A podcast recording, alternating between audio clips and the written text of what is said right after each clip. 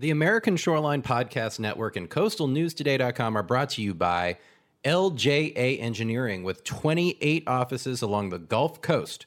The folks at LJA Engineering are at the top of the craft in the areas of coastal restoration, coastal infrastructure, rivers and channels, numeric modeling, disaster recovery, and design and construction oversight. And now they have a brand new coastal resiliency department headed up by our very own Peter Ravella. Check them out at lja.com. We are also brought to you by Coastal Transplants. Coastal Transplants prides itself on offering specific environmental and horticultural expertise with practical firsthand knowledge of all aspects of coastal revegetation projects. Their high quality native and wetland plants, extensive agricultural and horticultural experience, along with their skilled and respectful crews, make coastal transplants your one stop solution for restoring coastal ecology of your barrier island community. Learn more at coastaltransplants.com. And we are brought to you by the Dune Science Group. Did you know that fiberglass is one of the strongest and most durable building materials in the world? That it is resistant to deterioration caused by UV light and salt water? Well, the Dune Science Group does. They offer a full slate of solutions for dune walkovers and boardwalks that are made of fiberglass and built to last. They can handle your dune walkover project from beginning to end, including permitting, design, and construction of the strongest and most durable dune walkover on the market. Learn more at the dunesciencegroup.com.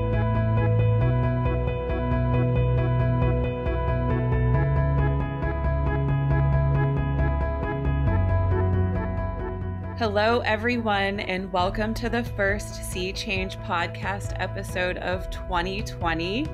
I am your host, Jenna Valente, and this is your go to show to learn about the most inspiring people living, working, and recreating on the American shorelines.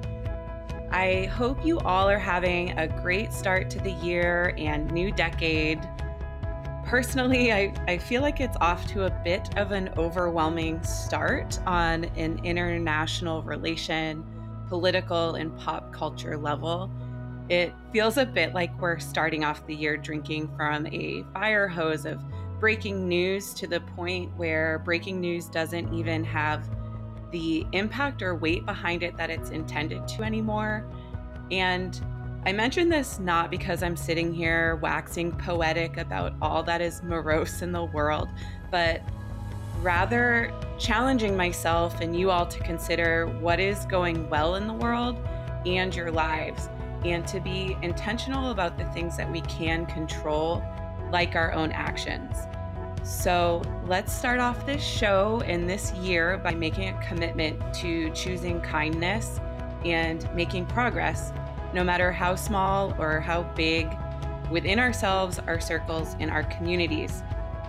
And the purpose of this show is to shine a light on those change makers and positive influencers in the world. And it's my hope that these episodes spark a little joy, curiosity, and motivation in all of us, which is why I think my guest today is the perfect person to welcome on as my first guest of the year. She is someone that has been a bright spot on my life for many years now. She is a dear friend of mine, and I am so excited for you all to meet her today. Morgan Taylor, thank you for joining me and welcome to the show. Thank you so much for having me, Jenna. Okay, so Morgan, you and I go way back, but before we get there, I want to learn more about your earlier life and time spent growing up in Maine. Yes, listeners, we have another Mainer on the show because they rule and I love them. But Morgan, what reflections come to mind when you think about your experience growing up there? Probably, like, if I had to sum it up in one word, spoiled, I guess. Because um, I grew up on the coast as well. Um, and I think for the majority of my life, I didn't, I didn't like fully grasp that it wasn't this way for others. Mm-hmm. and, um, you know, I got to spend a lot of time outside. We went camping. You know, we went to Acadia every year for like long weekends. And it wasn't just a family thing, it was a friends and family thing. And it's just kind of what everybody did. And, um, and now that I'm at this stage in my life, like anyone who you know, follows a certain path realizes that it's not that way for everybody. And um, so I think like looking back and coming to a point in time where I'm considering how I want to raise my kids, it's like, holy cow, was I spoiled.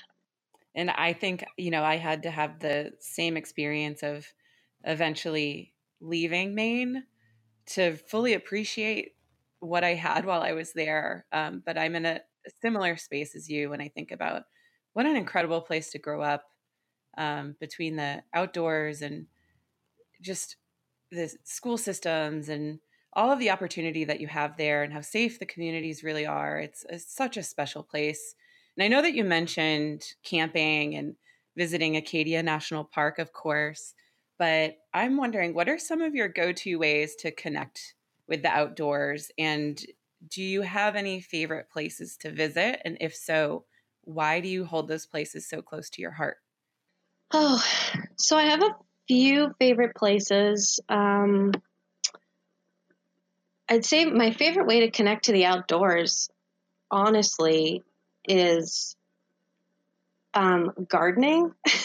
but I've also been lucky enough to live in areas where I'm surrounded by the outdoors. Um, I've never really lived in urban areas. Um, so, you know, not everybody has the same silence outside that I have now and had growing up. Um, but I just feel like hiking in today's day and age, you'd have to be hiking specific trails to really get the same kind of zened out just because hiking's so popular right now. Um, some trails out there are like highways. Um, and I really don't think that that's the best. Unless you've been alone in the woods, you're not getting the full experience. You know what I'm saying? Yeah, absolutely. And I love that you mentioned the quiet and the silence that you get from spending time out in the woods, uh, specifically off of the really busy hiking trails, because that's something I mentioned to a lot of my friends down here where I live in Boston, where, you know, I almost forget about it. There are two things that when I go home for a weekend, usually I drive later in the day to avoid the traffic, especially in the summertime, because that's like craziness with tourists driving to Maine. But I will get home and immediately it's like the silence is so loud. Like I get out of my car and I realize just how distracted I am at all times living in a city and how much outside noise is just constantly going on to the point where I drown it out in my own head. But to then put myself in a place where there is actual silence is so moving.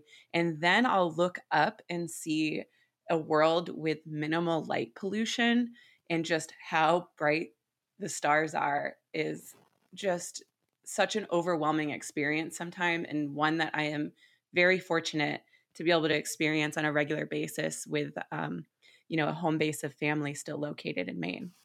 I don't know. I'm trying to think of some other like special places. Like obviously the beach is a special place. Anywhere where I've kind of formed memories, you know, like um, my camp, um, Baxter, a lot of special places in that place. We will talk about that later on. Um, but anywhere where I have a memory, even if it's not even like if I were to bring a stranger there, they'd be like, okay, what's this about? um, but I can, and I know that um, with my boyfriend Nick, it's the same way. Like we'll go through a walk in the woods and he'll point at a spot and he'll be like, I shot my first deer sitting against this tree and my grandpa was with me. And like, you can't buy those memories, you know? Um, and so special, special memories, I guess, um, create those special places for me. And do you think that those experiences sparked your interest in pursuing your career in the conservation field and, and ending up having the experiences that you did with um, the career path that we'll get into in a few minutes here? Um, honestly, I think what sparked it for me, I was in high school and um, my mom found an ad in the paper for a wildlife rehabilitation center in town that needed volunteers. And so I didn't have a license at the time, and it was a half an hour from the house. So that was a big commitment for her. she, uh, I volunteered. God bless parents. They are so selfless. yeah.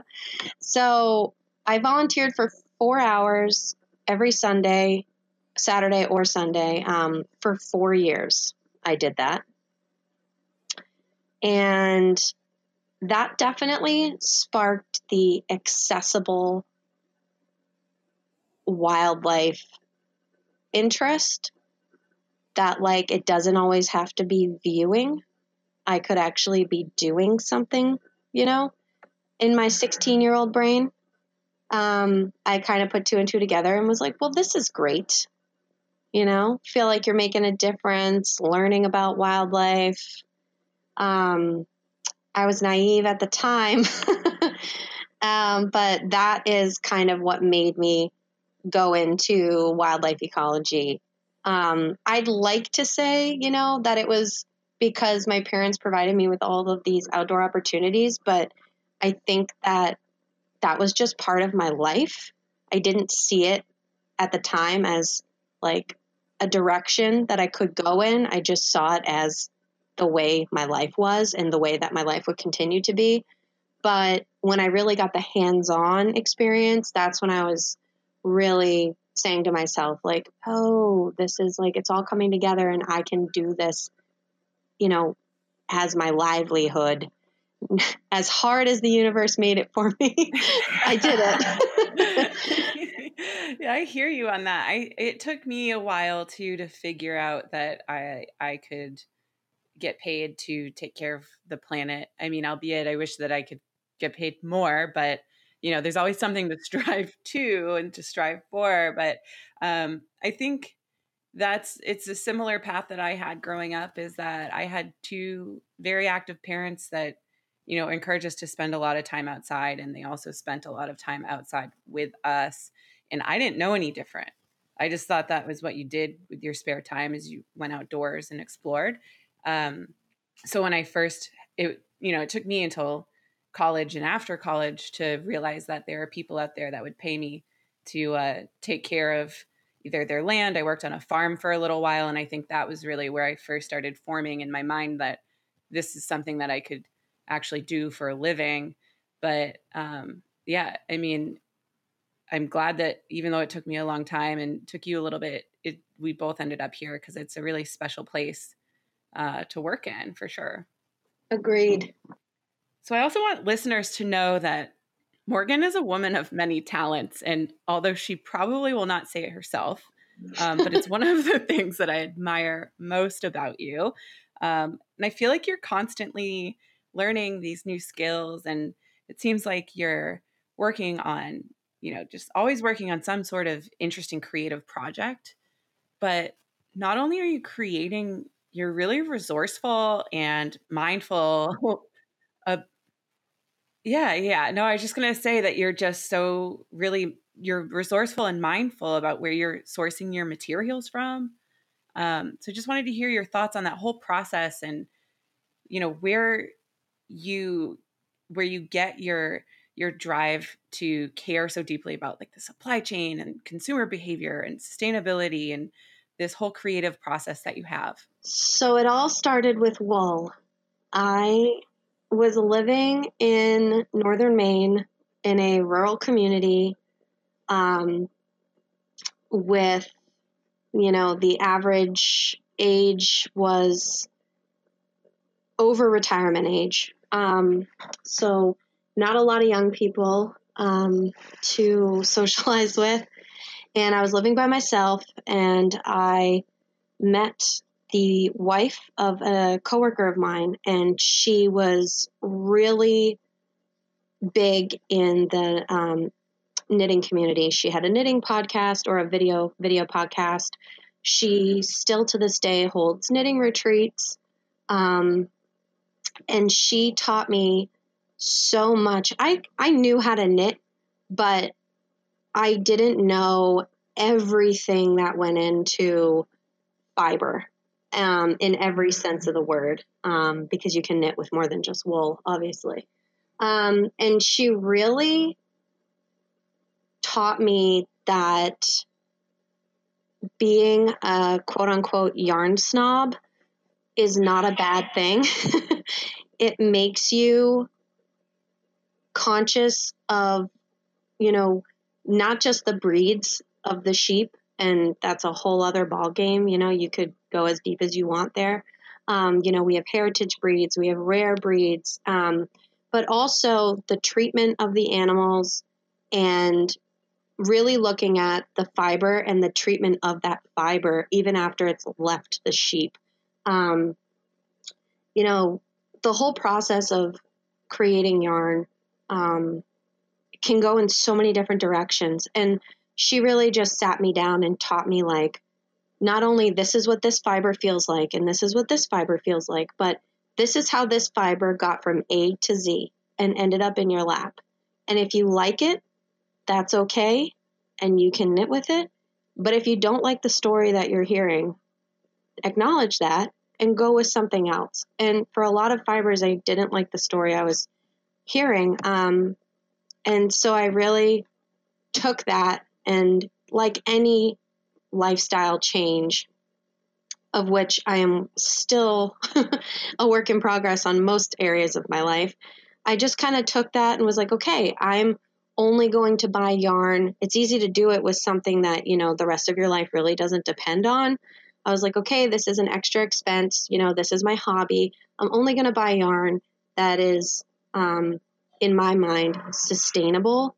Um, and then I slowly took that and used it for other parts of my life. And even though, you know, I'm not making all of my own clothes, I still try and do as much as I can with what I have. And so later, when I got more into hunting and trapping, I still try and use um, as much of that as I can, and it's become part, you know, of, of our of our life in a way I didn't think it would. Um, you know, we're not, you know, charging people to, you know, make clothes and rugs and hats and stuff for them, but you know, our friends are having twins and they have sheep and they asked us, you know, as their as their baby shower gift, if Nick and I would tan um, two of their sheep hides to put in the nursery.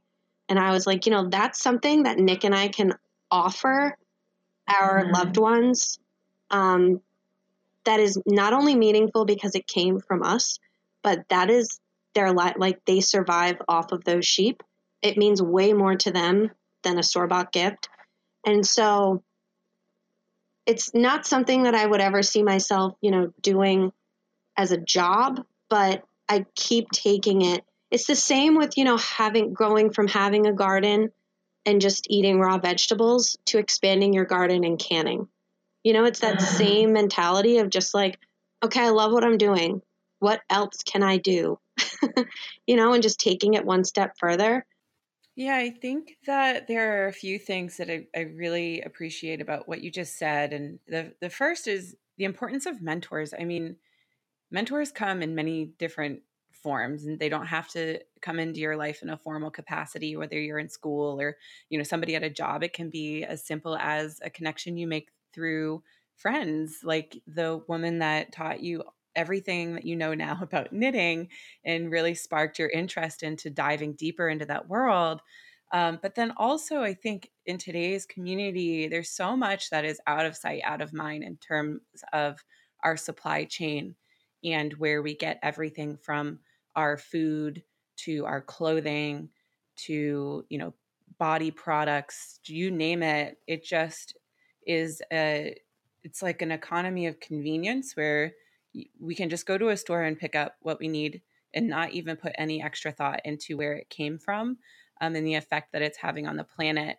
So I think that you approached that in a really interesting way that I have been inspired by you to do a little bit more in my life where I, you know, just take a moment to think about where literally everything that I have in my room and in my life comes from and learn a little bit about the backstory and see if it jives with my personal morals. Um, I understand that sometimes there isn't, you know, there are people out there that may not have the time to do that um, or, you know, have the financial support to make different choices. But, you know, I think also buying local sometimes can end up being a lot cheaper than a lot of, uh, a lot of the messaging around it makes it I, seem. yeah.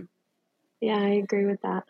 But you also mentioned hunting, and I want to talk about that a little bit more. Um, and from the perspective of two people that grew up in Maine, which is a place where hunting is a centerpiece of the state's cultural and economic identity, I think that we'll have a great deal of overlap on our perspectives on the sport, despite the fact that I don't actually hunt and you do. But I do come from a long line of hunters um, so I was exposed to it growing up quite a bit. But I would love to hear more about what hunting means to you and what that experience is like for you. This is a um, multi pronged question. So, so I grew up in a family of hunters, um, but I was not one of them. And when I became a young adult, I I always shot guns with my dad, um, but I was never invited uh, to the hunt, if you will. And when I got to be around, I want to say probably 18, I asked if I could go. Um, we have a hunting camp just north of Bangor, um, and and I was kind of given the runaround. Um, I should also say I'm the only female in my family that hunts. I was going to say, uh, as much as, you know, I have so much respect for female hunters and, you know, I have no issue with hunting as a sport, but it certainly can be a boys' club. It's definitely a boys' club. And I want to come back to that because I've met some amazing men. Um, so yeah, I was kind of given the runaround for a few years. And then when I was 22, um, I, re- I finally just, I went through my grandfather uh, and I basically was like, hey, um, he was getting to an age where they didn't feel comfortable leaving him alone in the woods anymore. And I basically was like, hey, you know, would you mind if I sat with you? And I painted it, you know, like he was teaching me. And then I painted mm-hmm. it to my dad um, you know, that it was one less thing they were going to have to worry about. And I think it all made sense to them as women are typically the caretakers. and they were like, yeah, yeah, yeah, that sounds great. um, I definitely was not prepared for how challenging camp life would be. And not every family is like this, and not every camp is like this. Um, but for me, even to this day, I I it's not a great memory for me. Um, you know, we have a I think it's like 16 by 20. Um, it's two rooms. We have like the kitchen and then we have the bunk room. And I remember my first time up there, there were 14 men and myself. And there's, you know, I'm I'm changing in my sleeping bag. Um, we're up there for a whole week and I can't really shower because there's nowhere for me to go. I can't give myself a sponge bath because there's nowhere for me to do it. Um, and there are, um, we can crop this out, but do you want me to talk about menstruation? yeah, go for it. I was thinking okay. it honestly there's a whole set of different challenges that come with i mean they're also rewards in their own way but depending on you how you look at it you know being a woman um, has its own set of challenges when you enter situations like that. And also while i was hearing you talk i just want to be clear to listeners that morgan is um, quite the outdoors woman. I do not feel like she is someone that is like i need to shower every day and i need all these nice new things. So um, just keep that in mind as she's talking about her experience at hunting camp um, as the lone female. yeah. so the first four years that I went to camp on our annual Veterans Day, um, like a four day camping trip because you can't hunt Sundays in Maine. So um, the first four years, I had my period every time. And it became the first year was horrible um, because there were so many people in camp. I, you know, cleanliness is a very big deal um, for me, um, especially that time of the month. And it makes me feel human. It makes me feel, you know, just like relaxed. And like when you're exerting your body so much, you know, you I need that time and and that mindset and that's what's going to get me there is some hot water. So um, it was you know i'd go out to the outhouse and then i'd come back in and i'd have to go back out to the outhouse and i'd be questioned like where are you going? You know i'm going i'm going to the outhouse. Why? You were just out there. And you know some of the men i didn't really know because they were friends of friends or friends of family. Um, and to be frank it really sucked. And um, so after a call from my mom telling him I had my period, my dad also slowly, it was a long road for him. Um, and I think he's still on that road. He's a lot further down it than he used to be. But, you know, he would come to me and be like, I didn't know you were on your period. Sorry. Um, but I, you know, I didn't, I didn't even have a curtain to change behind.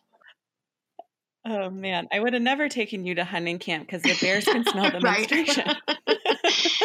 yeah, there have been there have been there are so many blogs out there about you know whether I mean that animals are attracted to it, and there are some women out there doing some really taking some bold steps.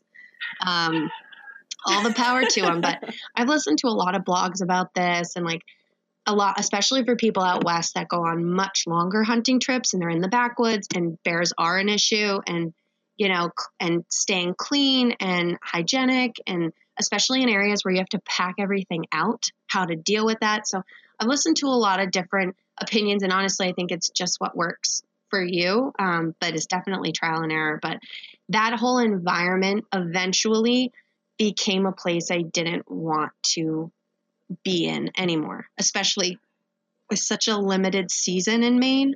Um, I was like, I only have so much time, but I didn't have anyone else to hunt with. And I didn't have any friends that hunted. Um, so it was kind of my only option. And I just kind of stuck with it for, let's see, I don't know, for four and a half, five years before Nick came into the picture. Um, and thank God I did. because once I started hunting with him and his friends and his friends' now wives, I realized that this is not the way it is. This is the way it is in certain cohorts. Um, but there are some amazing men out there that want to just create an environment that you would want to come back to. And I, I think I've seen, I don't think I know, I've seen the same with kids.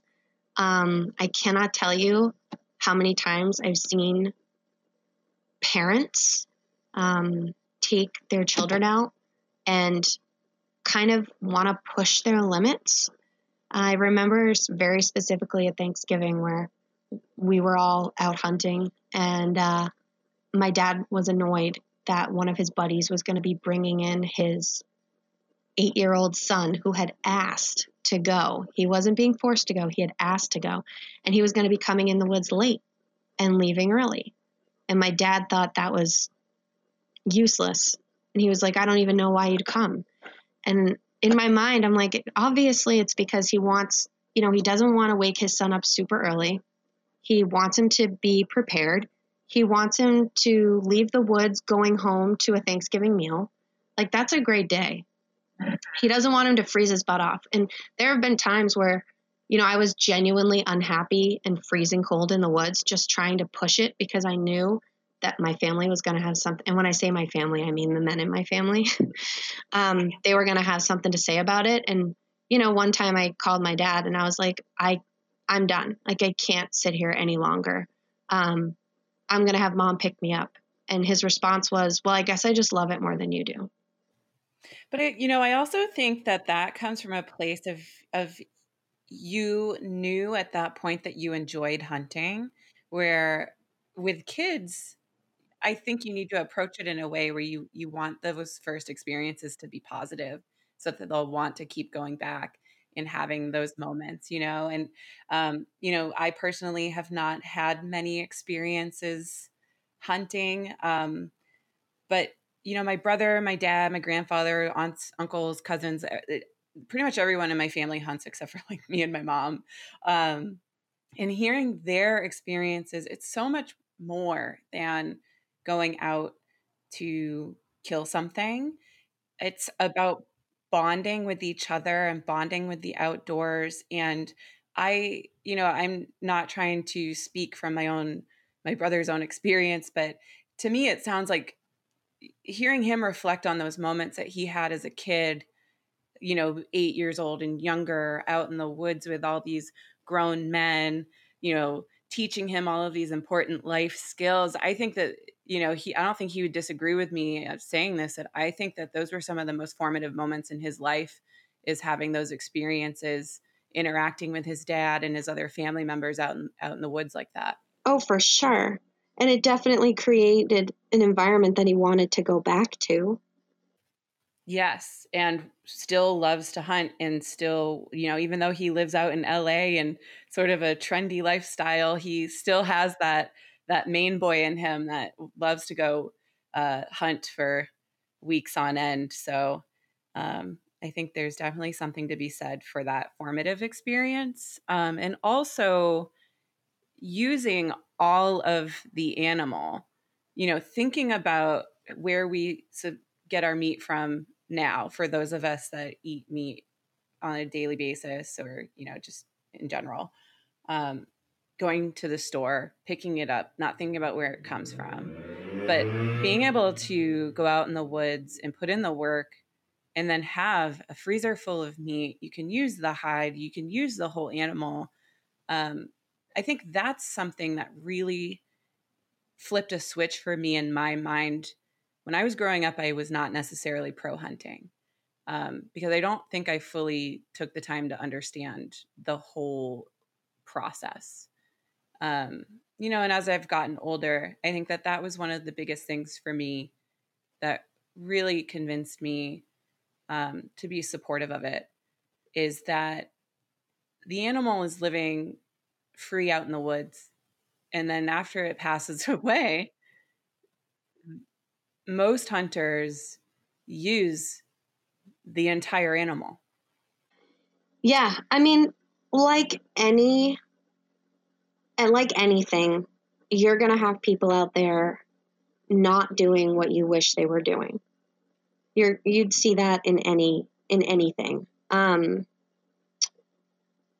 but I think education is big. I think the people I know, including myself, that are not eating certain parts. I mean, you know, I in, in this day and age, um, as a woman of childbearing age, I am no longer eating the liver um, currently, but um, I follow a lot of um, I don't know if you'd call them like celebrity hunters, um, but people who highlight all the different parts of animals, parts that you didn't even know were harvestable, and how to prepare them. Um, you know, the Meat Eater podcast, which is now a Netflix series, is wildly popular um, just because he has a whole portion focused on the preparation and the cooking and how to eat things different ways. And um, I definitely try to take um, some or try to salvage the organ meats, but I personally could do a better job um, with, um, you know, kidney. This is so choppy. with the kidneys, um, you know, I'm trying to stay away from the liver. But if someone were to ask me for the liver, I would absolutely, you know, bag it up and bring it home for them. Um, there you go, listeners. If you want some liver, hit me up and I will connect you to Morgan. but you know, and and it also depends on you know certain communities. You know whether you were brought up that it's bad luck to eat certain organs, or again, it's just what you've been told. But I think everybody would agree the more you can use, the better. Um, and that's kind of how I feel. I haven't crossed the line of brain tanning yet. I've asked a lot of people when I lived in northern Maine who have done it to teach me. What is brain of, tanning? So the theory is that every animal has enough brains to tan its own hide. You use the brains to tan the hide. You like rub it on it? It's yeah, it's a it's a process that I don't know because no one would teach it to me. But I reached out to a bunch of people and the common response was, "Oh yeah, I did that once." What? I've never heard of this in my life and I feel like I now need to have some sort of like Halloween episode on brain tanning. well, how do you how do you think they Well, I mean a lot of hides too could be smoked or um, but yeah, so brain tanning, I, I haven't done that. And there are so many, so many different parts of the animal. Like, um, my, you know, I have, I try and save as much as I can. And at some point in my life, thank God for chest freezers, I will try and do something with them.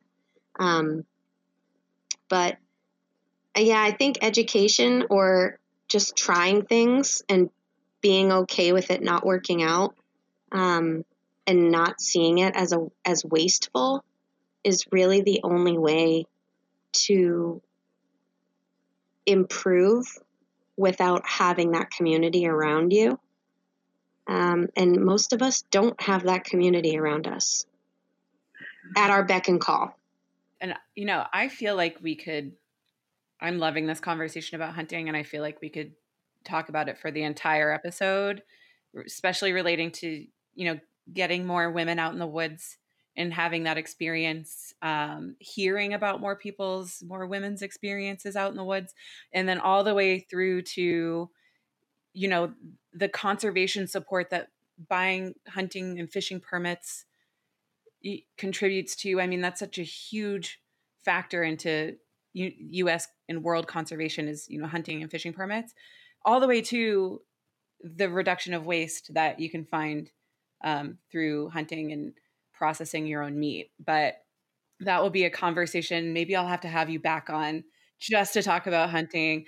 I did want to say before we break off hunting, I, I wanted to like kind of solidify my numbers, but only about 5% of the US population hunts.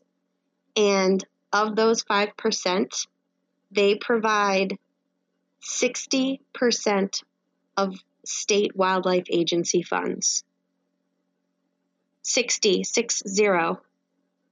Um, it's massive, but the majority of those 5% are baby boomers. And Maine is one of the states, but a lot of states have an age cutoff where after a certain age, you don't have to pay for hunting licenses anymore.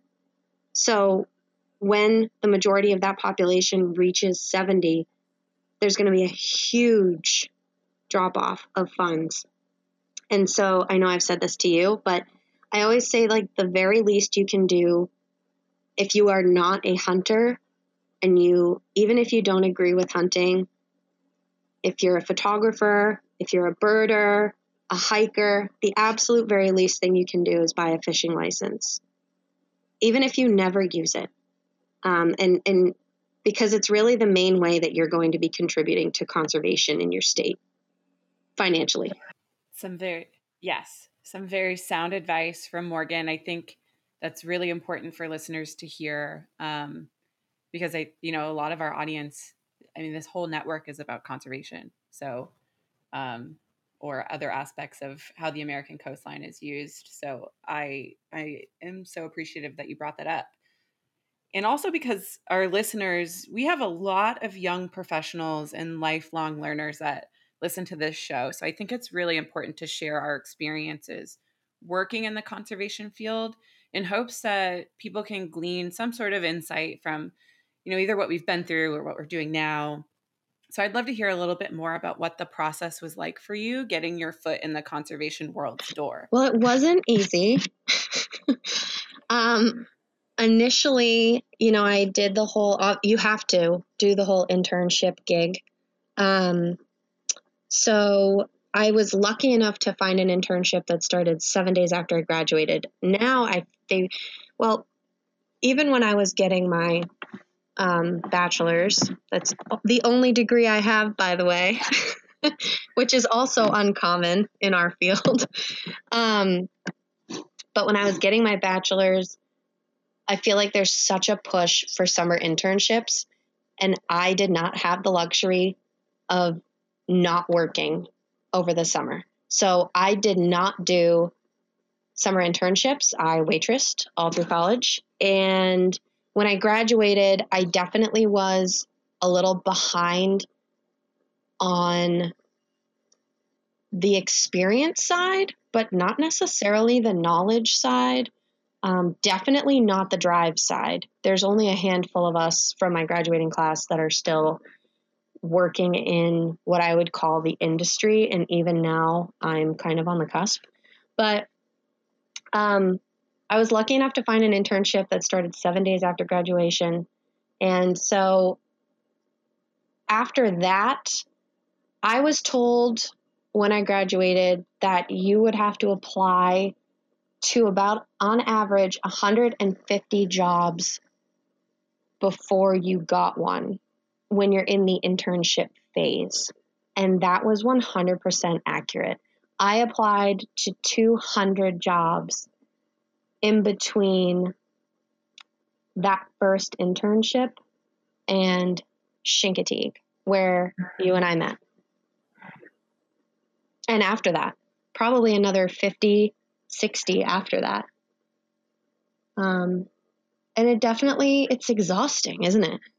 It is so exhausting. And I I think something else to note is that a lot of these internships are not paid or you make a really small stipend. So it's not like you were saying all that inclusive of people that can't take that time off from working to have these experiences and then you'll it's a cycle so the ones that can take the time to have those experiences then get the ex- the experience that they then use on their resume to get the full-time jobs and i'm not saying it always happens that way but it it uh, seems like a little bit of a system an issue with the system in terms of um, being inclusive as to who gets their foot in the door. I mean, I talk about this a lot. I'm not going to say the specific organization because I work with them frequently on my day-to-day job,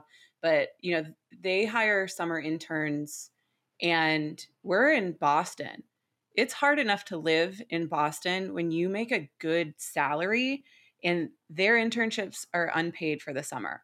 And so they're only getting a certain type of person um, a very homogenous look to their interns and backgrounds and experience levels and knowledge bases um, because it's a, it's just a pot of people that can afford to come live in Boston unpaid for an entire summer.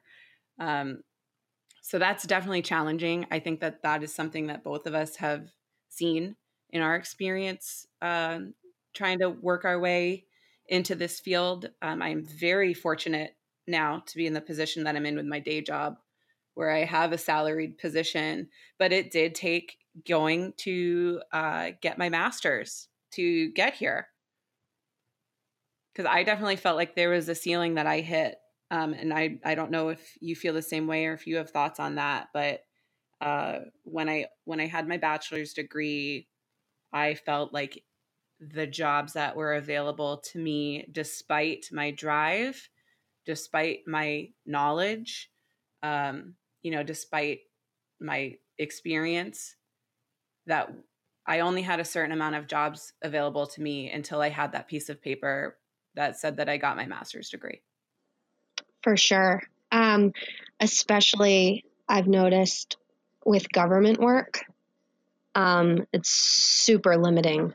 Um, and it's really frustrating when you work on the practical side and not the policy side um, of wildlife or conservation work um, in the government. It's it's almost infuriating because most of the time the people with bachelors that do not have their masters have more practical experience than the people with their masters. But and this is this is a wild um, general uh, uh, statement that i'm making here. But from my personal experience the people who had gone to receive their masters directly out of receiving their bachelor's had did not have a firm grasp on what was actually attainable, um, how to manage people, how to work with people, and those are the people in management positions. Um, you know, they they are really knowledgeable in one area unless they went to unless they got their masters in like uh, human dynamics of wildlife uh, which i find fascinating because i think that's an area we all need to work on. But if they got their masters on a specific species um, i think that's wonderful but it doesn't it doesn't relate to their current position. And i feel like there's so much stock placed in that degree. And it's such a shame. And it's the reason i ended up leaving the federal government is because of that. Um, and i think everyone everyone has had a supervisor or a coworker that's has a more elevated position than them that should not be there that does not have the knowledge does not have the experience. Um, but they got there for a reason and in my experience in the federal government that reason is a master's degree. And it sucks because I know that they worked hard for it and I can appreciate that. But at the same time, you know, you have more people working crazy hours because that's what you do with wildlife. you work crazy hours and they're working their butts off and they're actually making a difference and they're being cut off at the knees. Um, and, and that was really frustrating for me to be a part of because it did get to a point where I was ready to kind of take steps up and I literally was not allowed to apply for these jobs. It wasn't a matter of, oh, you know, you could work on this, you could work on that, this candidate was better. It was a matter of I literally was not allowed to apply. And why work in an environment where you literally cannot further yourself? Um, that was really frustrating for me not every federal agency is like that, and not every state of each federal agency is like that. And I understand that. But where I was at that time, it's really hard in New England because there aren't a ton of options. Um, there's less space, and in turn, less wildlife, and in turn, less jobs. And um, so, yeah, so I had to leave. But um, I definitely it, it's hard. And I think it's harder than people think it's going to be. And they tell you over and over again, you know, you're not going to make any money. It shouldn't be about the money. Well, until a certain point, it is about the money. Because if you don't have enough money to survive, this is not an option for you. And it definitely is weighed in favor of those that have a privileged background. If your parents do not have insurance, and you cannot be on that insurance until you're 26, are internships even an option for you? Yeah, I think that this is such an important conversation to have um, in a very realistic view of working in the conservation field. I don't think it's one that we've necessarily addressed on this show head on before. So I am so appreciative of your honesty and, um, you know, sparking a little bit of this discussion because as much as I love working in this space, there are a lot of areas where we can make improvement. Um, and I don't know where that discussion needs to start and where that action needs to start um, to reset where those benchmarks are to to you know figure out who's qualified for a position or not um, because I don't think either one of this in in this conversation are trying to you know either persuade or dissuade anybody from getting your master's degree or getting work experience because I think really valuable lessons can be learned in in both of those experiences. I think the most important thing is choosing the path that feels right for you um, and taking advantages of the opportunities that you have in front of you. Um, where I think some of the frustration is coming out in this conversation relating to the conservation space is um, where those opportunities lie and who they're available to, um, and trying to figure out a way to be more inclusive of people in this conservation space that don't come from a privileged background um, and come from a wide range of different places and beliefs and backgrounds. Um, so that is a really important conversation for all of us to be having outside of the show, even. Right, exactly. Yeah. And I think just if you find yourself in a situation where you can have an influence on your hiring process, to really take a look at it um, and think about whether or not those things are actually necessary for someone to do a great job for you because I don't think some of them are necessary. As someone who has been in the hiring position myself, I was really young at the time. Um, I didn't really feel, of course, this was at Baxter, um, so I wasn't feeling a lot of things. but I didn't feel the, um, I wasn't empowered, I guess, to change um, the hiring process um, but looking back now, it like makes me cringe that I could have maybe done a lot more and in turn gotten a lot more as far as the workforce that was working for me.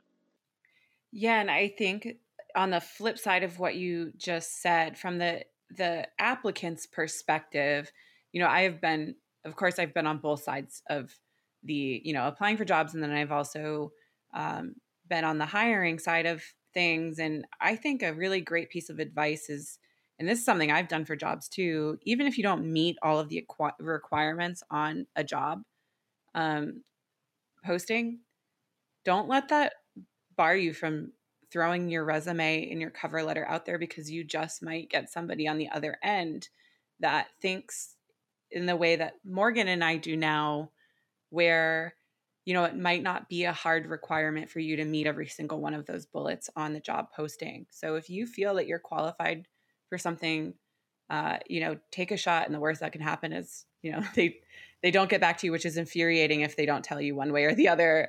Um, but you know, the worst that they can say is no. So get out there and and try. But um, you know, so Morgan, just for listeners to give a little background on our relationship, uh, Morgan is someone that I am fully convinced the universe was set on me meeting, and eventually, as the universe does, it, it succeeded. But uh, Morgan and I were both in the same graduating class at UMaine, and to our knowledge, we never met there, which uh, UMaine has close to 10,000 undergrad students, so that's not too shocking given that we were in different majors at the time. And it really only uh, came out you know, later after we met that, you know, we have some stories about either being at the same parties or social gatherings and didn't bump into each other.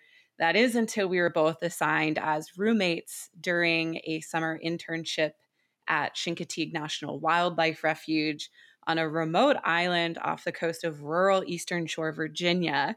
Um, so to me, that whole experience of, you know, us coming into each other's lives really feels like um, the world or whatever the powers at be are we're sort of like damn it you guys need to be friends. You keep missing each other and and now you guys have to live in this tiny room together for the next three months but um, it worked. it, it worked. It worked. Um, and it was such a great experience but morgan i'm wondering will you describe what our lives were like living on the island and working at the refuge um, so the listeners can get a, a, little bit of a view into what that experience was. I would say um, hazy and tired is how I think of myself when I look back. But I think not real life is kind of, and I've had a couple internships like that where it's, I look at it now and I'm like, man, that was like not real life. Um, you know, we woke up at 2, 2.30 a.m. We had a half hour, no, we had an hour drive and a half hour boat ride out to the island we were working at. And then it was seven miles of walking in the sand every day, um, looking looking for plover nests. And if there's ever been an animal trying the least to to survive, it's the piping plover. um, and you know, just we never got a full eight hours. We would sleep in like four hour shifts because we lived with 16 people and you just can't you can't get an eight hours of sleep with that many roommates working different schedules. But definitely was enlightening. I had never lived anywhere outside of new england and i'm so happy that i got the opportunity to do that. I don't think that part of the world was meant for me to stay in I think I was definitely meant to come back this way. Um, and I was lucky enough to find a job up here. it, it is hard. Um, but, you know, a lot of, I've never been more tan or more blonde in my life than I was down there. I don't hate that part. Um, but it was also interesting. I'd never lived on an island. And there is something to be said for island mentality and it definitely primed me for when I went to live um, in Millinocket because Millinocket, Maine, um, definitely is not surrounded by other towns, and they also have that island mentality. And when I say that, I mean that if you don't, if you can't get it here, you don't need it. Um, and I definitely felt that, and it definitely prepared me uh, I got burnt out on that mentality and had to leave. but um, Jenna, you stayed. Yeah, so I was just gonna jump in to say that um, I think it's a really important experience to have at least some point in your life where you really push the bounds of solitude.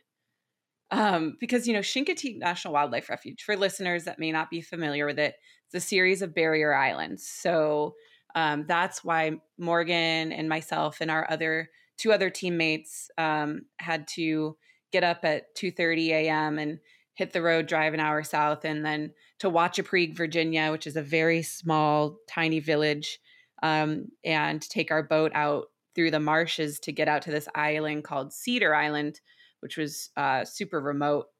No houses on it except for an old Coast Guard base, and um, you know, you're really you're really out there but and then we would you know monitor. Morgan mentioned the piping plovers. Those are an endangered and uh, we also endangered shorebird. And then we also monitored a couple other colonies of other threatened shorebirds uh, to you know tag them and count their population and monitor all of that. But post the uh, summertime chincoteague gets a lot of visitors because they are a just an unbelievably beautiful refuge with miles and miles of beaches that actually continue on up into Maryland, which turns into a state park on the Maryland side. There are wild horses there. And, you know, we were living right on the refuge. And um, post summer, everyone kind of goes away.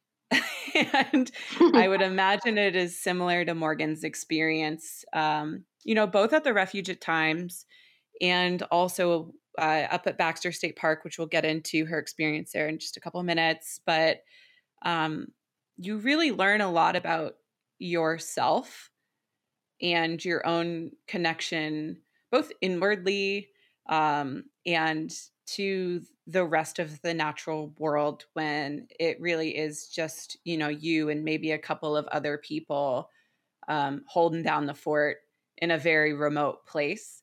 I don't think it's necessarily an experience that I would encourage anybody to have at a prolonged level um, because I think that much solitude can also make you feel like you're going a little bit crazy at times. Um, but but I you know I learned a lot just having time alone in that big bunkhouse in that big refuge um, with just my thoughts and my own experience. yeah. Um, but so from your post Chincoteague experience, you really went from one remote place to another. Um, and you've sort of alluded to that a little bit. Let's hear a little bit more about your role and your experience working at Baxter State Park in Millinocket, Maine. So, I was the interpretive specialist at Baxter State Park. And so I was in charge of all the programming, signage, the mountain patrol, um, which are the young people and sometimes not so young people. You know, we, we've had we had um, some retirees apply. It was definitely a physically demanding job, um, but you know, power to you. Um, so, kind of a, wide, like any state job, anyone who works for the, a state job will know that really you work like seven jobs. Um, so is your classic state job. But for those of you who are not familiar with Baxter State Park, it is not actually a state park.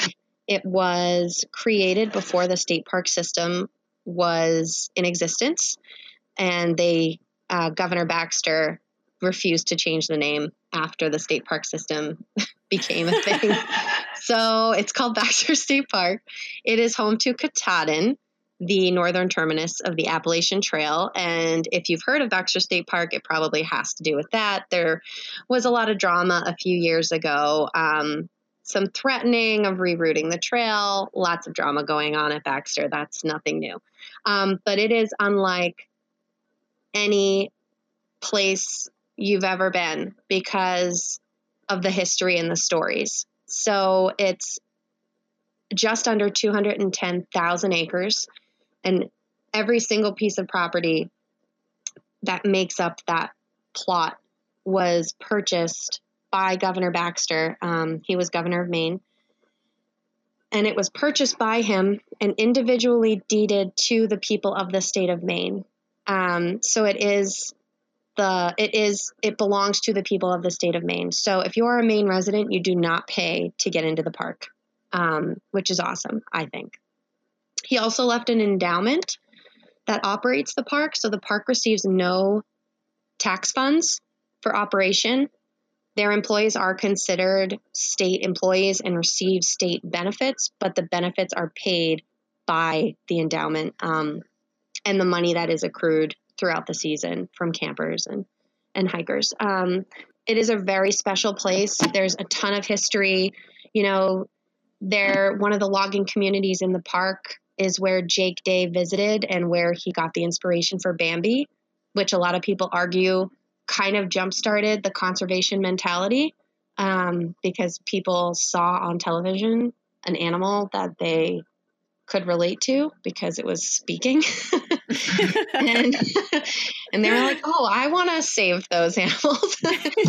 you just have um, to humanize everything. yeah. get and, it. Yeah and it's awesome you can you can go to that area and you can see what he saw you know not exactly because obviously trees grow but it's a very special place. Um it is unbelievably beautiful there honestly. If anyone is thinking about visiting maine if you can i know it's quite the hike even from you know portland but if you can take the time to go visit it is one of our crown jewels and is totally worth the while Absolutely. And I think, you know, when people think of New England states, they don't think of size, obviously, compared to Western states. But Baxter Park is located in Piscataquis County, which is, at least back in 2015, was one of, it was the 15th most wild county in the United States. I don't know if you knew that. I didn't know that. And, you know, I actually was just home recently talking to my parents about just how big Maine is. There's just I think we were talking about snowmobile trails and going into Canada and how long, you know, thinking about how long a certain trip would take that we were considering doing. And, uh, you know, my mom was like a little bit shocked about how long a particular route was going to take. And then we pulled up a map of Maine and kind of reminded her just how much wilderness exists. yeah, it's extensive. And there are such large tracks that don't have roads. Um, and that really, even Baxter, you know, which thrives or survives off of its attendance has trailless areas that will forever remain trailless because they understand that that is that's the whole point. The whole point is conservation. And if you're using and abusing and i hate to say it but a great example of this would be acadia that you lose that you lose that and that's what people want to see that's what people want to go to. You know, Baxter has so many rules and regulations, um, and a lot of people see those as limits. But I think once you go there and you experience what it has to offer, you realize that the reason Baxter State Park is the way it is is because of those. In the age of, we call them Instagram hikers, um, where they're really just in it for a selfie at the top, a, sel- a selfie and a good view. Um, oh God, I could talk for days and days about the problems there, but. So from Baxter, I would like to hear a little bit more about the role that you took following your job there with USDA. Um, and for those of you that may be unfamiliar with the USDA, stands for the U.S. Department of Agriculture and it is in charge and responsible for developing and executing federal laws relating to things like farming, uh, forestry, rural economic development, and food. So, what was your job there, and what were your responsibilities? So, even though the U.S. Fish and Wildlife Service exists, um, there is a branch um, under the USDA called Wildlife Services. And under Wildlife Services, there are many branches, but one of them is the National Rabies Management Program. So they manage, like the title says, rabies management for the entire country and Guam and Puerto Rico, um, really anywhere the virus exists on, on U.S. territories. So I left the park. I quit uh, without another job and I gave up my insurance. And that was a really big leap. That again, I was lucky enough to have a family to catch me on the other end. Um, and I, two weeks later, got this job um, in working for wildlife services in the state of Vermont. And the state of Vermont is the test state for the new rabies vaccine. And when I say rabies vaccine, I mean for wildlife, not for humans and pets. Good to clarify. so they were just starting. Um, I think they were two years in to the study of the new vaccine, which is also the vaccine that Canada uses. And they were starting to um, create an enhanced rabies surveillance initiative. So the goal was okay, if we are going to have a new vaccine that's twice as effective as our old one, we need to actually know what rabies looks like in these states. So we know what we're dealing with and how we can effectively combat the virus and and basically look at you know how many baits we should be dropping and which areas we should be dropping them. So i was hired to create a network of cooperators in the state. And in the state of vermont basically if you drew a line across the state from montpelier north including the islands and lake champlain all of that area is baited. So um, and below that um, i think it's it's either 60 kilometers or 80 kilometers south of that is the buffer is the buffer zone. So pretty much anywhere in the buffer zone or the baited area, the more north, the more important, obviously. um, I was being asked to reach out to cooperators, and basically, what they were looking for is carcass collecting and testing. So, one thing to note is even though this is a federal agency and they manage rabies for the country, the actual testing, every state does it differently. So, what happens in Vermont does not happen in New Hampshire, does not happen in New York, does not happen in Maine. And that I know firsthand now, unfortunately. But in Vermont, it's a very unique situation in that there's a rabies hotline. And so, any sort of rabies call, whether you call your local police department or you call your local game warden or you know your state wildlife agency, all of those calls get directed to the same place um, which is great because it controls education. And as we all know, in conservation, education is everything. So I basically started with the trapping community and I reached out to um, all of the state listed trappers that were available for um, animal damage control or nuisance wildlife control and basically said, hey, um, if you have you know, a dead raccoon. Can I come get it and test it for rabies? Essentially, what I said. And um, I was really not surprised because who wouldn't want to know? In my mind, I would want to know if an animal I touched had rabies for free. Um, but I was really lucky in that I created a network of some awesome people. And is that what you mean by cooperators? Like people that are willing to give you their dead animals? Okay. okay. Yeah, and it, it surprised you that some people don't. Um, so in the state of Vermont, the state law is that wildlife um, that are rabies vector species are not allowed to be relocated off of a property that they're removed from. So if you have a skunk under your porch and you want it removed, it has to be euthanized. It can't not be relocated. If you own 50 acres, it's a different story. Um, it just can't leave your owned property because of the rabies transmission. So, in turn, there were a lot more euthanizations. However, they have a much better handle on rabies management than some other states that do not have that.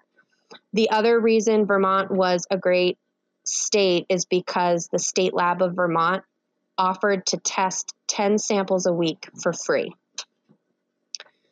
which was amazing um, because their test is a lot more accurate than other tests that are available for you to do, like in a lab at the office. Um, as far as confirmation of rabies, especially when there's been a potential human interaction or exposure. so, Vermont was an awesome place um, for me to kind of sink my teeth into this initiative and get it up and running. And it ended up being really successful. I was really, um, oh my God, I said 10 samples. They do 20 samples a week. Sorry, bump that up, double it. It's okay. I, I do that all the time. Well, not all the time, but there have been a few times where I've been, I get talking on this show and then I'm like, what? Fortunately, anytime I've done that, I've realized it and corrected myself. Uh, what happens. am I talking about? yeah. So I would collect these animals and bring them back to the office and pull brain stems, pull teeth. We'd get them aged. We we collected um, sex, age, weight. We also um, the vaccine that the the new vaccine that we were testing for also left um, a stain inside the tooth. It's called tetracycline. It does occur naturally, um, but the the baits have an elevated amount, so it stains the inside of the of the tooth blue. So not only could they see, okay, this animal ate the vaccine, but did it actually become vaccinated? Um, so a lot of different moving parts but that was my main responsibility. Obviously, I was lucky enough to be able to cross train in other areas.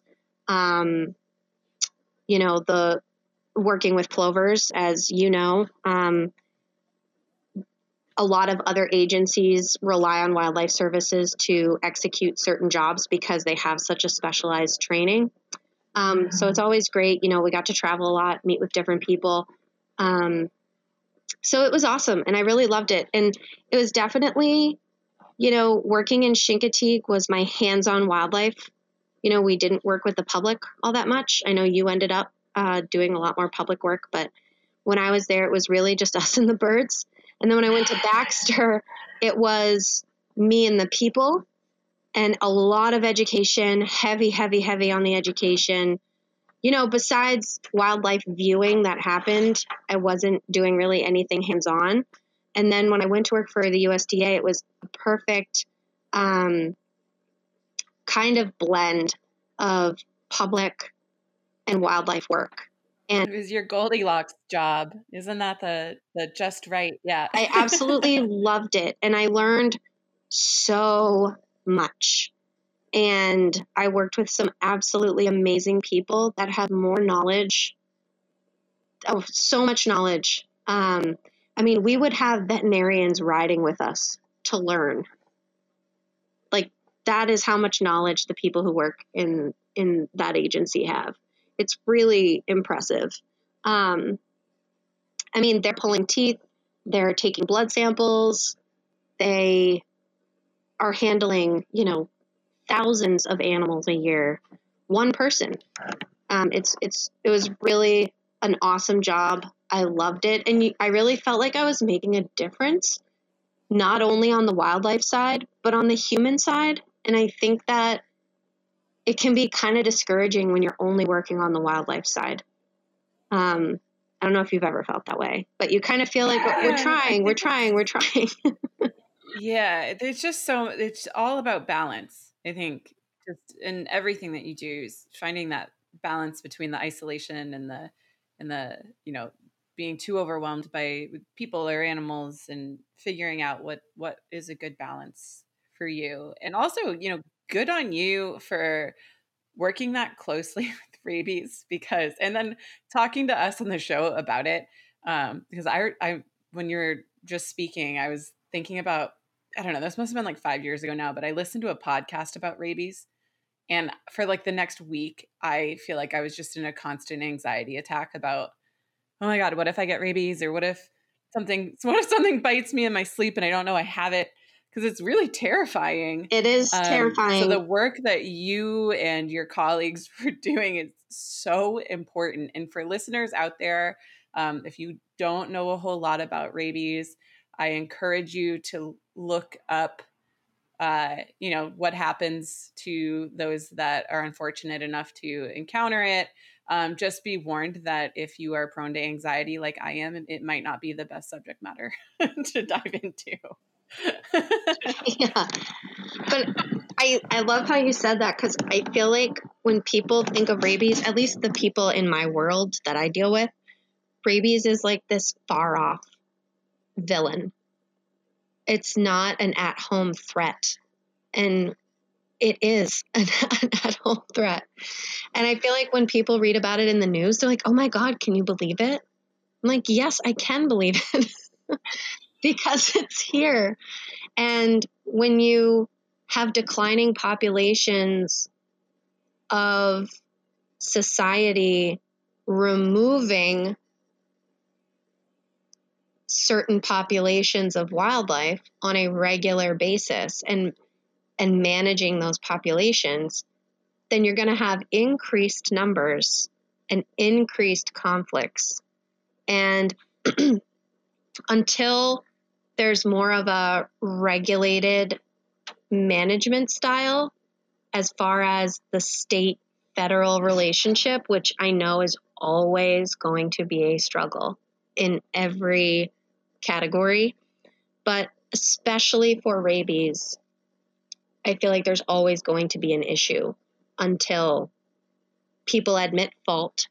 Um, you know, I feel like any kind of conservation effort, there's always a learning curve, and people always want to think that what they're doing is the best, and it's it's not the case. Um, and we are lucky to have neighbors to the north Um, so Canada does not have raccoon rabies. There's different strains of rabies, and Canada does not have raccoon rabies. Um, they do, however, have a really healthy raccoon population, um, specifically in Montreal. And obviously, Montreal is just a hop, skip, and a jump from Vermont. Canada mm-hmm. actually pays for some of the baits in Vermont. That's wild. So when you when Which you say like, baits, that means you're wild? baiting in animals that potentially have rabies. Is that okay? Yeah. Uh no, no. We're baiting animals that it, it it's a vaccine. So okay, it's not a so treatment. You're setting out. I, I, that's helpful. I mean, if I was lost on that, I'm sure that there were some listeners that were too. That you're setting out the bait with the vaccines in it, then the animals will then eat. Okay. Yeah, and and um, you know, a, um, and, and another example of how every state is different is on the Cape, um, which has not had a positive rabies case since I think 2009, um, which is so impressive. It's completely volunteer run. And they use the old vaccine, which some people consider to be less effective. Um, but their commitment is so strong. I mean, we're talking yeah. volunteers are doing this. and citizens. It's, it's really crazy. So central to uh, the success oh God, of yeah. so many conservation programs. Yeah. And I, I think if anyone has questions about what the National Rabies Management Program is doing, to look up, look them up, and um, they're very accessible. you know, um, talk to your local wildlife services employees, ask them questions. If your if your state has a rabies hotline, you can call the hotline and ask your questions. Trust me, I've heard them all. I've gotten Bigfoot calls. I've uh, I've got them all. it's nothing we haven't heard before. But you know, I I love talking about it because I loved being a part of that program. But it does get to a point where I don't necessarily feel comfortable talking about it in present day since I'm no longer a part of um, wildlife services and there are some really great people who still are and they would be able to to shed a lot more light and current current light. And you know it's not just rabies. They also manage feral swine avian influenza. I mean there's so many different projects regarding wildlife services. They manage the wildlife on the airports in our country um, which i know um, there have been some news stories in the past decade that would cause one to think, why isn't that someone's job? It is someone's job now. um, so I, I, there's it's a whole part of wildlife conservation I didn't even know existed. And when I used to tell people what I did for a living, they were like, I can't believe that's someone's job. Um, and there are so many other jobs out there like that. And so to kind of go back to, you know, starting out, I would say don't pigeonhole yourself because there is way more out there than I ever knew in this field. There are animals out there you don't even know in this field. um, I mean, it's just it's it's just crazy. I'm so happy I I got that experience in my life.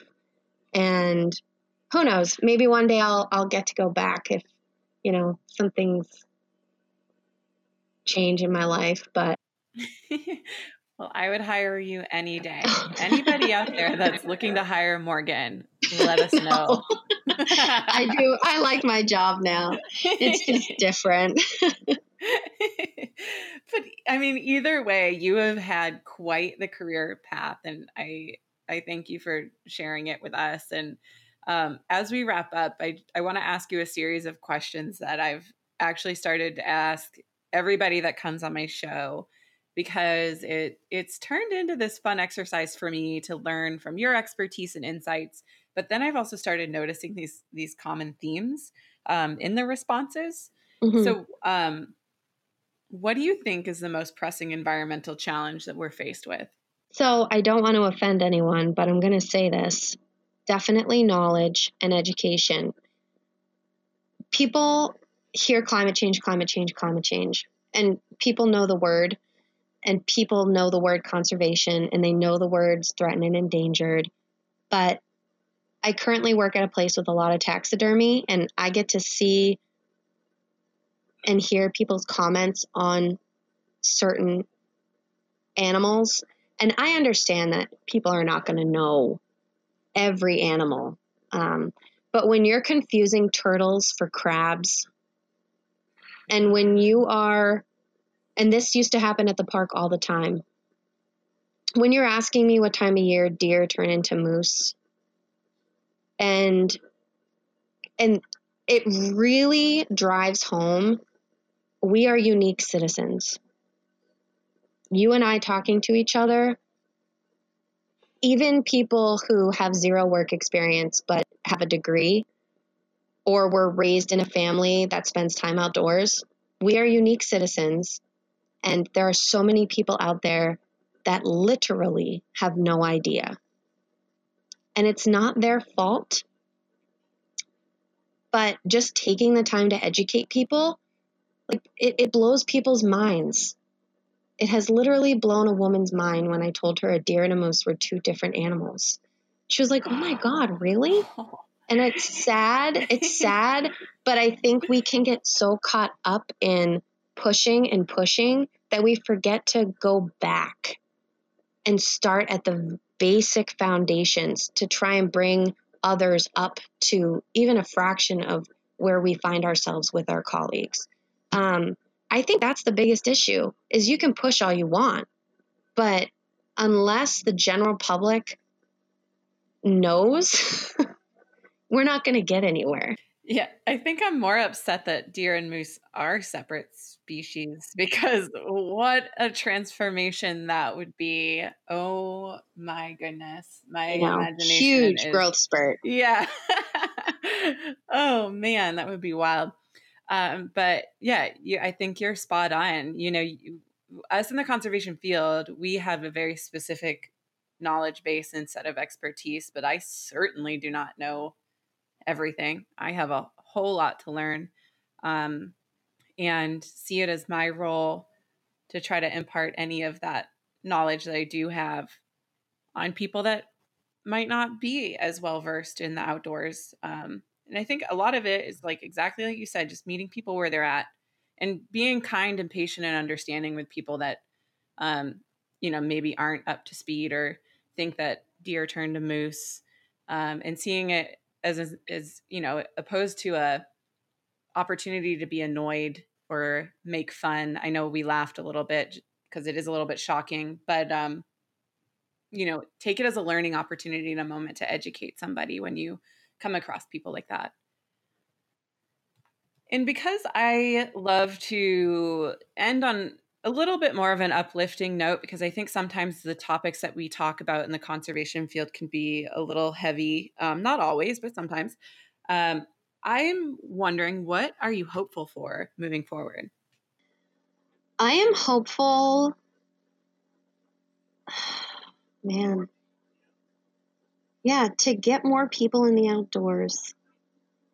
I think that sparking appreciation and curiosity is, you know, people are people, and I think everyone kind of is curious about everything, but kind of just getting people started. A lot of people are going to be able to do the rest on their own. You know, most people know when they do not know something and just creating an environment where it's okay to not know and it's okay to want to go find out i think that's what i'm most hopeful for is especially young people especially kids especially women um, i i love you know it, coming back to the hunting population um, there's more and more women hunters every year. And I think it's great because um, studies have shown that women are more likely to take the children hunting. And I'm just so excited to see. I mean, obviously, there's a ton of work that needs to be done, and tr- trends are definitely not in the favor of the comments coming out of my mouth right now. But I feel like we know there's a problem and we know where the problem lies and we're we're grasping at straws to try and figure it out and I have hope that we are going to figure it out. And I'm coming from an education standpoint just because that's most of what I've done and most of you know the problems that I've seen. Um, so that's kind of you know where this comment is coming from, but I'm excited. There are so many awesome programs starting out there in every state. Um, I'm working with one right now in Maine that's getting started. Um, you know, we have Becoming Outdoor Woman. We have, you know, conservation camps popping up where kids can, it's like a sleepaway camp for conservation. You know, I think it's so awesome. And I'm just really looking forward to the different opportunities that I hope my kids will have. And this this last one's a bit of a two-parter, but um, what's the best advice that you've ever been given? Yeah, I thought about this one. um, so I have years after and years of reflection later, I have been lucky enough to be in work environments that were not good. Um, and I think whether you've had issues in your personal life or your work life and you've developed regrets about decisions you didn't make or situations you didn't remove yourself from, um, and also talking about mentors. I had an, an absolutely amazing mentor um, when I worked at the park. Um, her name's Jean Hookwater. She was the naturalist there. And she had been for the majority of her life. She started working there when she was 18 and she left when she was 58. Um, and we went through a lot together, both, um, you know, in terms of negative situations in the workplace, whether it was sexism, sexual harassment, sexual assault, um, you know, it's easy to read about things in the news and especially in my family as we've touched upon look at the news and think yeah that's not really happening. Um, it's really happening and it really does happen to people that i love and that i care about and that i was responsible for. And jean taught me to trust myself. And there are a lot of books out there on the science of fear. And it doesn't always have to be a human resources issue. And knowing you know if your gut says something's wrong then something's wrong. And just to remove yourself from a situation. And i i'd re- reverse that as well like as far as confidence if you trust yourself and think that you can do this job then just go out there and fricking do it and if you do not feel comfortable being a woman alone in the outdoors, that's okay. And kind of find where you're not comfortable and work on those. So trust yourself is what I would say because there were times where I didn't. And they are the moments in my life that I regret the most. I think that that is beautiful piece of advice, and it it also sort of leads into that second part of the question. So, I mean, we can skip it, or you can, um, you know, share more if you want to. The second part is what advice do you have for our listeners? Um, I think that you just gave some really sound advice, but while we have you on the show, I always like to ask that two parter about, you know, what have you learned from others, and then what can you then pass on to our guests? And sometimes it is the same um, however sometimes you know you have a little more to say. So i'll leave that to you.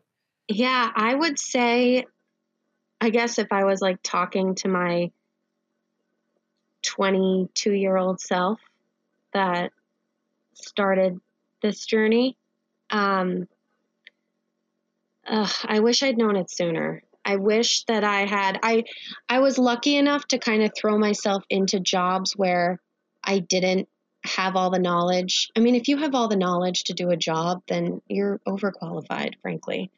Um, you know, you should be going into a job craving more and having the ability to learn more. Um, and especially when I took the job at Wildlife Services, I, I had no idea. I didn't know anything about rabies, but I had learned what not to do at the park and how to stick up for myself and that I wanted to be better and that I was just going to have to throw myself into it and figure it out along the way and know that if it didn't work out that I could always substitute teach and waitress. um, thank God for those. So, yeah, in, in every aspect, and I, I think when someone says trust yourself, I mean, we're all kind of thinking about a specific part of our life where you're like, yeah, I should do that, whether it's with a relationship with your partner or at work or with a family member that rubs you the wrong way. Um, that it's okay to be the person that's not okay. And it's okay to be the person that says they're not okay. And in my case, eventually I did that. Um, I did receive, um, there was a backlash. Um, and I ended up leaving. But I made an impact for the people who didn't leave, and they reached out to me and told me that they were appreciative of my actions. And after that moment, I was like, that's it, we're done. I am going to do this from now on. I'm going to trust myself. Um, I mean, I could, you know, I hope one day someone does write a book about the things going on up there. But until that day comes, I'm, going to sit here. Maybe we'll read about it in the Bangor Daily someday. Um, yeah. But that would be my advice. If you think that you're lacking a skill, go out and find someone to help you teach it. If you are curious about something, go out and find out about it. Um, yeah. Trust yourself. Yeah. And I think from my experience, you know, people love to serve as a mentor. People love to be viewed as the expert. You know, it's it can be really intimidating to reach out to somebody that is a boss or in a really high up position or someone that has a lot more power than you. Um, but from my own personal experience and times that I've done that, uh, it, it seems to always have gone well. Um, or you know, when I've had people reach out to me asking for advice, um, I feel very flattered that someone would care about what I have to say. So, um, if you are looking up to someone, you don't hesitate to reach out to them. Um, and then also, Morgan, I think it's really brave of you for doing what you did and speaking up and standing up for yourself, um, because that is a really scary thing to do if you're, especially in a p- professional situation.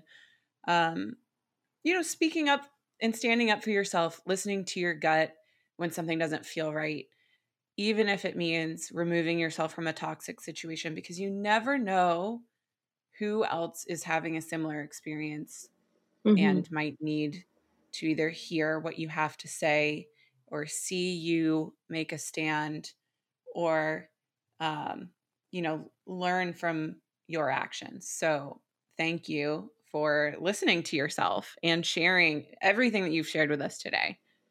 Well, thank you so much for having me. This has been great. Yeah, and honestly, I feel like I want to have you on as a repeat. Yeah, uh, I mean interview because we've got a lot to say, and you know this is already a, a bit of a longer interview, um, but everything we touch on is so important, and I think that it would be worth having you back on again someday. I would love that. I mean, like I said, I definitely have had challenges every step of the way. Um, but they prepare, you know, my mentor, Jean, she told me some lessons, there's only one way to learn them. And sometimes that way absolutely sucks. And I've learned a lot of those lessons.